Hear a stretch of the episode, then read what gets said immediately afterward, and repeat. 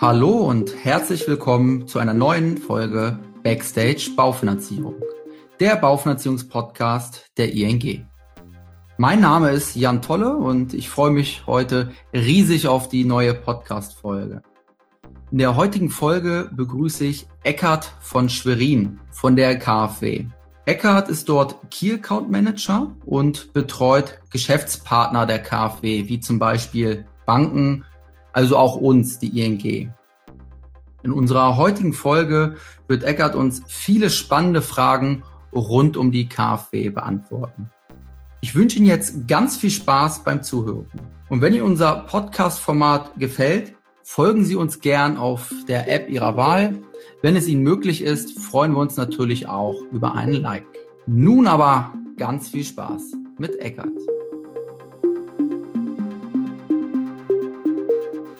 Hallo Eckart, ich freue mich, dass du da bist. Ja, hallo Jan, ich freue mich auch, dass ich da bin und ich äh, möchte mich an erster Stelle erstmal ganz herzlich dafür bedanken, dass die KfW hier sich selbst und unsere aktuellen Förderprogramme vorstellen kann.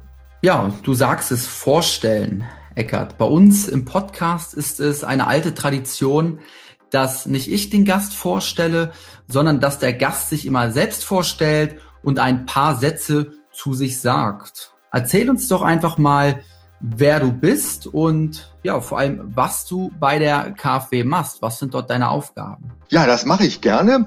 Ähm, ist ja immer ganz schön, wenn man im Vorfeld auch weiß, mit wem man es zu tun hat. Mein Name ist Eckhard von Schwerin. Ich bin Referent in der KfW. Und was heißt das jetzt in diesem speziellen Fall? Also meine Aufgabe ist es tatsächlich, ja, unsere vielfältigen Förderprogramme, die die KfW so anbietet, ja, gegenüber einem größeren Publikum, ja, zu erläutern.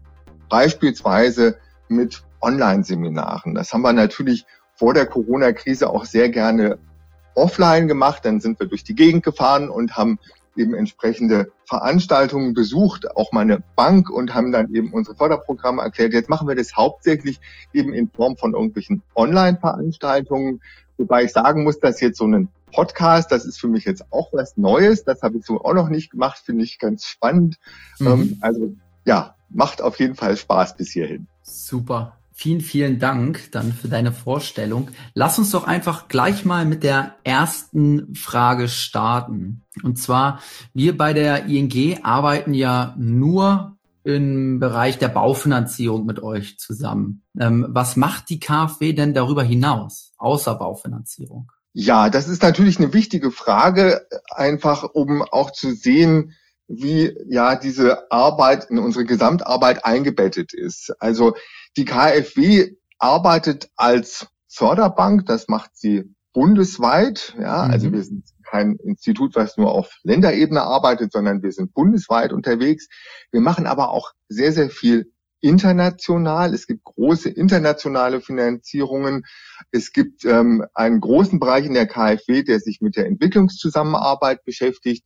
Also die KfW ist sehr, sehr breit aufgestellt, auch international, aber vielleicht noch mal einen Takt auch zum nationalen Bereich, also zu der Förderung innerhalb von Deutschland. Da gibt es eben neben diesen ja, energetischen Baufinanzierungen auch ganz, ganz viel im Bereich der gewerblichen Finanzierung, aber auch beispielsweise im Bereich der kommunalen Finanzierung. Mhm. Dann kann man ja sagen, dass ihr da wirklich breit aufgestellt seid und auch viele, viele Aufgaben habt. Vielleicht zu einem ja, aktuellen Thema, die neuen BEG-Programme. Mich interessiert da, wie kam es dazu und äh, welche Ziele verbindet ihr damit? Ja, das ist im Moment äh, tatsächlich der Themenbereich, der uns in der KfW, in der Inlandsförderung besonders stark umtreibt.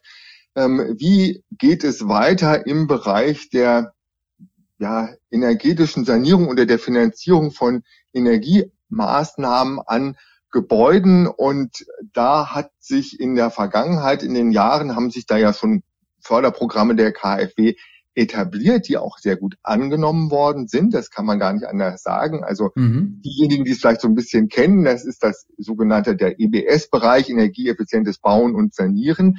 Aber diese ganze Programmwelt reicht letzten Endes nicht aus, um die ja, Anforderungen, die Klimaanforderungen zu erfüllen, die wir uns selbst auch im Rahmen des Paris-Abkommens beispielsweise gestellt haben. Ja, und deswegen gibt es da Anpassungen ähm, auch gesetzlicher Art oder verordnungsmäßiger Art und daraus oder darauf aufbauend ist eben dieses neue Programm entstanden oder diese neue Programmwelt jetzt ab dem 1.7.21.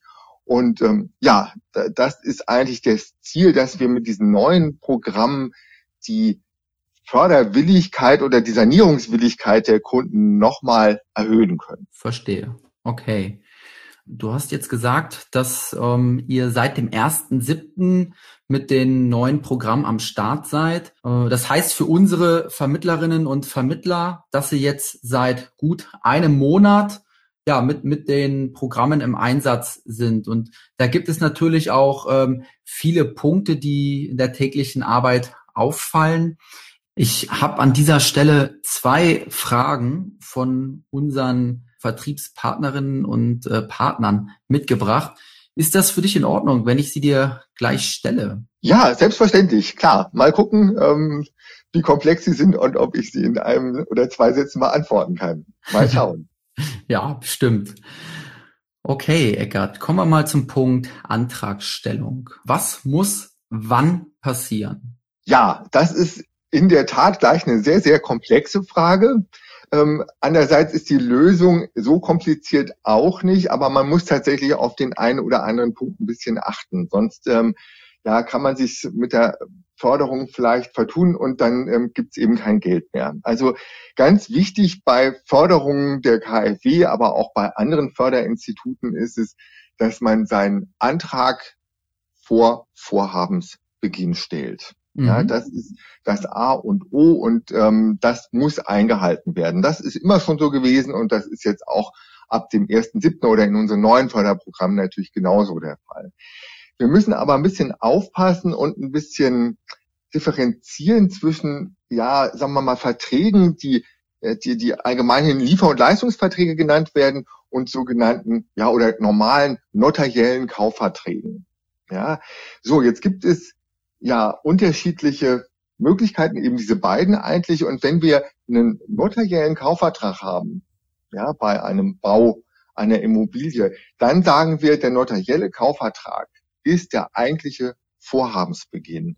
Und davor muss auch der Antrag gestellt worden sein bei mhm. der KfW. Das ist ganz, ganz wichtig. Ja, so. Und dann gibt es aber, wie gesagt, auch diese Liefer- und Leistungsverträge. Und da sagen wir, wir können da etwas großzügiger mit umgehen mit diesem Vorhabensbeginn, wenn wir im Vorfeld ein dokumentiertes Finanzierungsgespräch haben. Als Beispiel, ein Kunde möchte im Rahmen eines Liefer- und Leistungsvertrags bestimmte Konditionen für Baumaterialien festmachen und möchte sicher sein, dass er diese Konditionen auch bekommt, dann darf er, wenn er ein Finanzierungsgespräch geführt hat, mit seiner Hausbank oder seinem Vermittler, das ist ganz wichtig, mhm. anschließend diesen Vertrag auch schon unterschreiben, diesen Liefer- und Leistungsvertrag, muss dann aber vor dem eigentlichen Baubeginn auch wieder den Antrag gestellt haben. Okay. Vielleicht noch ein Zusatz, weil es ja, glaube ich, gerade von den Vermittlern her auch Kollegen und Kolleginnen gibt, die ähm, vielleicht auch auf unsere andere Forderung hinweisen. Wir bieten ja nicht nur zinsgünstige Darlehen mit Tilgungszuschuss an, sondern auch den sogenannten ja ausgezahlten Investitionszuschuss. Und ich habe das mitbekommen bei der einen oder anderen Schulung, dass da eben auch vielleicht manchmal nicht ganz klar ist, wo da der Unterschied ist. Da gibt es diese Möglichkeit, des Finanzierungsgespräches im Vorfeld nicht. Also da ist der Vorhabensbeginn etwas anders definiert. Die meisten Vermittler sind unterwegs und geben das dann an ihre Hausbank weiter. Deswegen ist der erste Teil, den ich jetzt gerade genannt habe, am wichtigsten.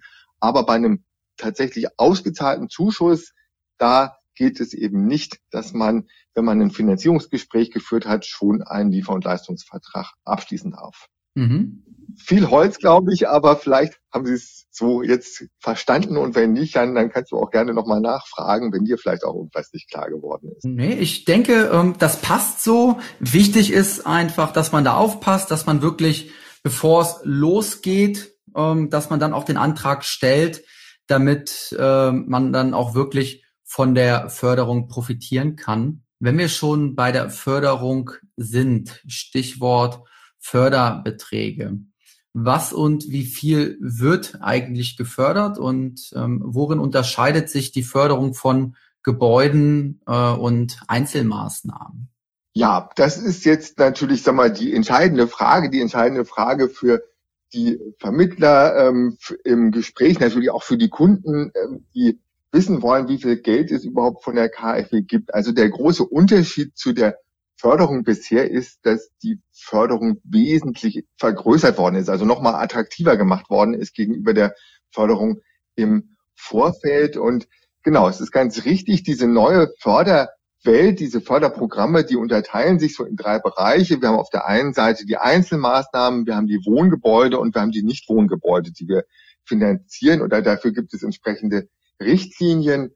Und wir brauchen uns die Nichtwohngebäude ja gar nicht anzugucken. Wir schauen uns jetzt mal so ein bisschen die Einzelmaßnahmen und die Wohngebäude an. Und bei den Einzelmaßnahmen, da ist es tatsächlich so, dass man unterschiedliche Förderquoten oder Förderintensitäten hat, je nachdem, was man macht. Ja, und eigentlich kann man so ein bisschen sagen, je mehr CO2 mit einer Maßnahme gespart werden könnte, umso höher ist auch die Förderung. Ja, mhm. also wenn man beispielsweise nur an der Fassade eine Dämmung durchführt, dann gibt es 20 Prozent. Aber wenn man ähm, eine besonders innovative Heizung einbaut, beispielsweise eine ganz moderne Biomasseheizung, dann kann es unter Umständen, das hängt dann auch wieder von dem Typ ab, ähm, einen höheren Betrag geben, der bei 40 Prozent liegt. Mhm. Das sind die Einzelmaßnahmen oder gibt es da noch mal eine Rückfrage zu? Ja, das passt soweit. Eine Nachfrage habe ich tatsächlich und zwar, was ist denn jetzt wirklich der tatsächliche Unterschied zwischen der Einzelmaßnahmenförderung und der Gebäudeförderung? Ja, also der Unterschied ist der, dass es bei der Einzelmaßnahmenförderung ja, also ähm, ja, vielleicht insgesamt einen etwas geringeren Fördersatz gibt. Es gibt auch einen geringeren Wert, der angesetzt werden kann. Also man kann für eine Einzelmaßnahme maximal 60.000 Euro im Jahr ansetzen, während mhm. man dann im Gebäudebereich, also wenn man ein Effizienzhaus, Effizienzgebäude errichten möchte oder in die Richtung sanieren möchte, dann kommt man auf wesentlich höhere Beträge. Ähm, dann kann man pro Wohneinheit bis zu 150 1000 Euro erhalten und darauf dann je nachdem, welches Niveau man erreicht, ja, also welches Effizienzhausniveau man erreicht, auch wieder unterschiedlich hohe Tilgungszuschüsse beziehungsweise auch ausgezahlte Zuschüsse. Und da kommt an der Stelle vielleicht auch nochmal erwähnenswert der Energieberater ins Spiel. Der Energieberater, der hat auch bei den Einzelmaßnahmen, aber jetzt eben auch beim Effizienzhaus, man hat der im Vorfeld schon festgestellt, wie viel Energie eingespart wird, welches Effizienzhausniveau erreicht wird. Und auf Basis dieser Bewertung gibt es dann eben von uns im Nachgang, wenn das Haus dann auch entsprechend umgebaut worden ist, die entsprechende Förderung. Mhm. Hast du da einen äh, Tipp für unsere Zuhörer und Zuhörerinnen, wo sie denn am besten einen ja solchen geeigneten Energieberater finden, beziehungsweise dem Kunden dann auch den Tipp geben können? Ja, das habe ich auf jeden Fall. Das ist auch relativ einfach, weil es da wirklich nur eine Möglichkeit gibt, an die entsprechenden Energieberater und Energieberaterinnen zu kommen. Man muss im Internet auf der Seite Energie-Effizienz-Experten.de schauen und da findet man dann die entsprechenden Experten, die hier ja in der Lage sind, bereit sind, solche Bewertungen auch durchzuführen. Und nur die Energieberater und Beraterinnen, die auf dieser Liste auch gelistet sind, sind überhaupt berechtigt, das zu machen. Ja, also das ist eine Voraussetzung, ohne die es nicht geht. Vielen Dank. Ja, dann nehmen wir die wichtige Info definitiv auch noch mit. Wenn wir schon bei den Tipps und Tricks sind, hast du noch weitere Tipps und Tricks, äh, welche du unseren Zuhörerinnen und Zuhörern mit an die Hand geben kannst, mit auf den Weg geben kannst? Ja, Tipps ähm, und Kniffe. Die meisten sind ja vertraut mit uns, denke ich mal, und wissen genau ähm, Thema Antragstellung vor Vorhabensbeginn, das hatte ich ja eben schon erläutert, das ist halt einfach wirklich ein ganz wichtiger Punkt. Damit kann tatsächlich auch eine Förderung eventuell verloren gehen, wenn man das eben nicht einhält. Aber was ich gerne an der Stelle nochmal machen möchte, ist Sie einfach auf weitere Informationsquellen hinweisen. Also es gibt ja ähm, viele Fragen und es gibt aber inzwischen auch doch eine ganze Menge an Antworten, die bereitgestellt werden, natürlich einerseits von der KfW, ja, und ähm, da würde ich ja einfach auch nochmal gerne auf das KfW-Partnerportal verweisen, auf das man sich oder an, an dem man sich anmelden kann mhm. als Finanzvermittler.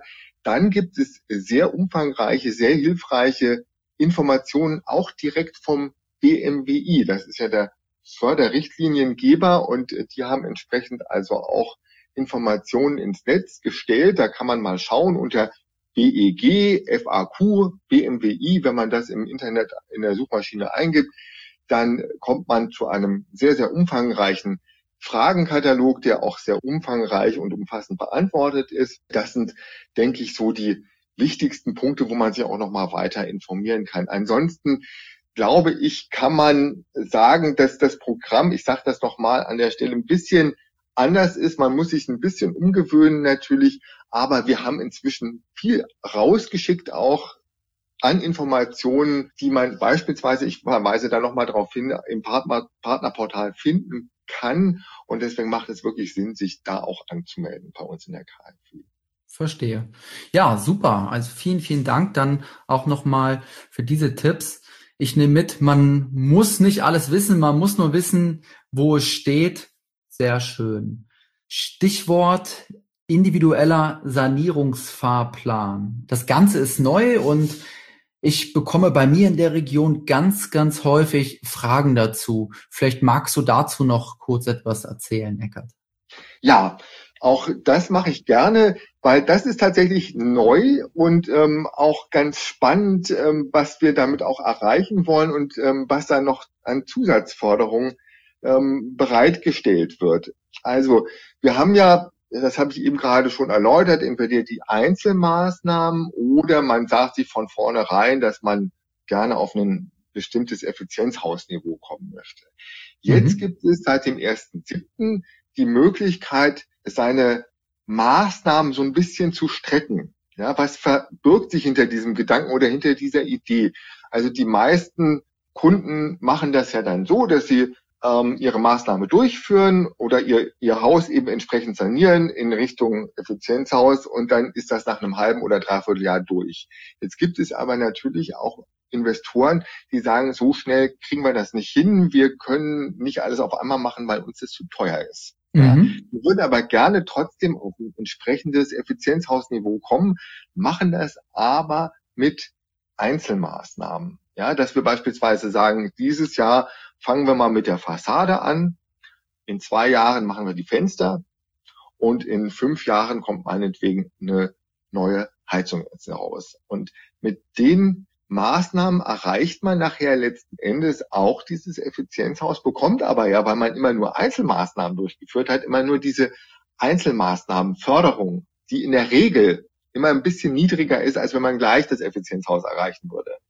So, und um nicht die schlechter zu stellen, die das jetzt eben so peu à peu machen, gibt es im Rahmen dieses individuellen Sanierungsfahrplans auf die Einzelmaßnahmen immer noch mal eine fünf Prozent höhere Förderung als ohne diesen individuellen Sanierungsfahrplan. Das ist eigentlich das, was sich dahinter verbirgt. Und das ist in der Tat auch ganz neu. Das hat es so, ähm, also den ISFP, äh, den hat es schon gegeben, aber die unterschiedliche Förderung, die gab es so bisher nicht bei der KfW. Mhm, verstehe. Also denke ich, dass durch den ISFP das Ganze deutlich flexibler wird. Die Kunden können jetzt vielleicht eine Maßnahme anfangen und haben dadurch keinen finanziellen Nachteil und können dann in vielleicht zwei Jahren dann mit dem nächsten Projekt starten und ja, die nächste Einheit an ihrer Immobilie sanieren. Genau, also das, das wirklich Wichtige ist ähm, bei, bei diesem individuellen Sanierungsfahrplan, dass wir eben nicht diejenigen schlechter woll stellen wollen, die ja das eben auch mit der tollen, mit der umfangreichen Förderung, die sie bekommen können, nicht gleich auf einmal wuppen können, sondern eben ein bisschen ähm, ja, Zeitpuffer oder einen größeren Zeitrahmen brauchen und äh, die wollen wir halt eben auch genauso gut stellen wie die, die das möglichst schnell machen können. Und daher kommt jetzt eben diese zusätzliche Förderung. Genau. Mhm. Ich habe noch einen Punkt, äh, bei dem ich nochmal nachhaken möchte. Die Baubegleitung. Um, die war früher immer ein extra Programm. Wie sieht es denn damit aktuell aus? Auch eine wichtige Änderung in der Tat zu dem, was wir früher gemacht haben. Das ist ganz richtig. Das war ein separates Förderprogramm, was gar nicht über die Banken durchgeleitet wurde, sondern das war ja ein reines Zuschussprogramm. Also die Baubegleitung, die Arbeit des Energieberaters während der Baumaßnahme, das kostet natürlich auch alles Geld und das ist früher bezuschusst worden.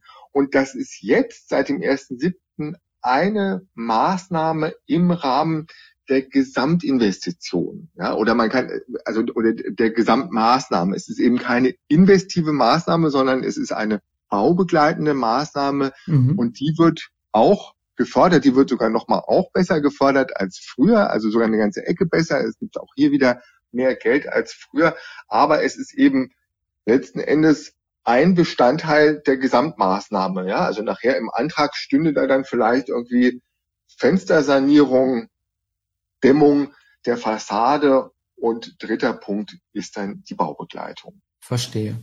Okay, vielen, vielen Dank, Eckert. Ja, jetzt sind wir sehr ins Detail gegangen, haben viele, viele Informationen von dir bekommen. Wie zufrieden seid ihr denn bei der KfW overall mit den neuen Programmen? Ja, kann man vielleicht an der oder an der Stelle noch nicht so ganz klar sagen. Also es ist natürlich ähm, das Programm als solches, muss ich jetzt persönlich sagen, als ich das das, das erste Mal gelesen habe, es ist wirklich großartig. Also ich möchte jetzt hier kein, keine, nicht, nicht zu viel ja, uns selbst ähm, loben oder auch das BMWI, aber es ist wirklich nochmal ein ganz, ganz großer Unterschied zu der Förderung vorher. Es ist eine echte Verbesserung, kann man schon sagen. Wie weit sich das jetzt niederschlagen wird in Antragszahlen, das kann ich zurzeit einfach noch nicht sagen. Das ist noch ein bisschen schwierig. Aber wir sind insofern sehr zufrieden, weil wir jetzt auch inzwischen den Eindruck haben, dass die anfänglichen Fragen, die Unsicherheiten, die natürlich auch bestanden im Markt, dass die doch jetzt weitgehend verschwunden sind. Also wir merken das, dass ähm, auch das Infocenter, über das man sich ja bei uns auch informieren kann, ähm, gar nicht mehr so viele Fragen beantworten muss wie noch am Anfang, mhm. weil doch einiges inzwischen geklärt worden ist, einiges ist schriftlich fixiert und ähm, wir haben so den Eindruck, dass es sehr gut anläuft. Schön. Das freut mich zu hören, Eckart. Ja, wir haben jetzt auch schon fast das Ende unserer heutigen Podcast-Folge erreicht. Die Zeit vergeht hier immer wie im Flug. Ich weiß nicht, wie hast du das Ganze wahrgenommen? Wie gesagt, das ist das erste Mal, dass ich so einen Podcast mache. Ich fand das jetzt sehr, sehr spannend und mhm. ähm, ja, man weiß dann auch immer nicht so genau, hat man jetzt alle wichtigen Einzelheiten auch genannt oder fehlt vielleicht an der einen oder anderen Stelle noch was. Ähm, das müsst ihr dann beurteilen und ähm, vielleicht werde ich auch noch mal die eine oder andere Frage nachschieben müssen oder die eine oder andere Antwort. Ich weiß nicht. Aber es hat mir bisher auf jeden Fall sehr, sehr viel Spaß gemacht. Super. So soll es sein. Ja, also der Spaß steht hier auch im Vordergrund und natürlich auch der Informationsfluss. Ähm, zu guter Letzt stellen wir unseren Gästen immer noch eine allerletzte Frage. Und zwar, wen würdest du dir denn mal als nächsten Gast hier bei uns im Podcast wünschen? Gute Frage, gar nicht so einfach zu beantworten. Also ähm, ich finde, also sagen wir mal, das Thema ist ja dann doch ein bisschen eingeschränkt, insofern, als dass man jetzt hier nicht über alles reden könnte. Ähm, ja, was ich natürlich immer lustig finden würde, wäre, wenn man vielleicht mal den Zeitgenossen mit ähm, an Bord holen würde, der das vielleicht auch mit einem zwinkernden Auge betrachten kann. Also ja, Jan Böhmermann als Beispiel, ähm, der sich vielleicht auch schon mal Ideen oder Gedanken dazu gemacht hat, das könnte ich mir schon auch ausgesprochen lustig, amüsant und kurzweilig vorstellen. Sehr gut. Toller Vorschlag. Dann schauen wir mal, was sich da machen lässt. An dieser Stelle nochmal vielen, vielen Dank für den ganzen Input und die vielen Informationen. Mir persönlich hat das heute wieder großen Spaß bereitet, Eckert. Dann freue ich mich auf ja, ein baldiges Wiedersehen, vielleicht auch mal wieder bei einem Denkanstoß, wenn das irgendwann mal wieder vor Ort möglich ist. Und gebe dann nochmal für ein paar letzte Worte an dich ab. Ja, also auch am Ende des Podcasts nochmal ein ganz herzliches Dankeschön, dass wir die oder dass ich hier die KfW mit diesen neuen Förderprogrammen vorstellen konnte.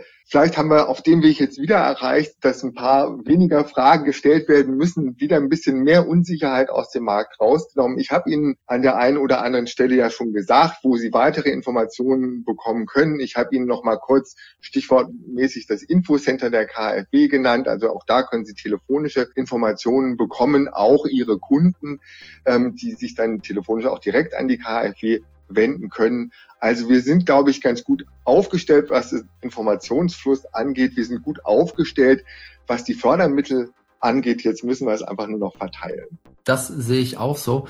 Eckert, dann vielen, vielen Dank und bis bald. Tschüss.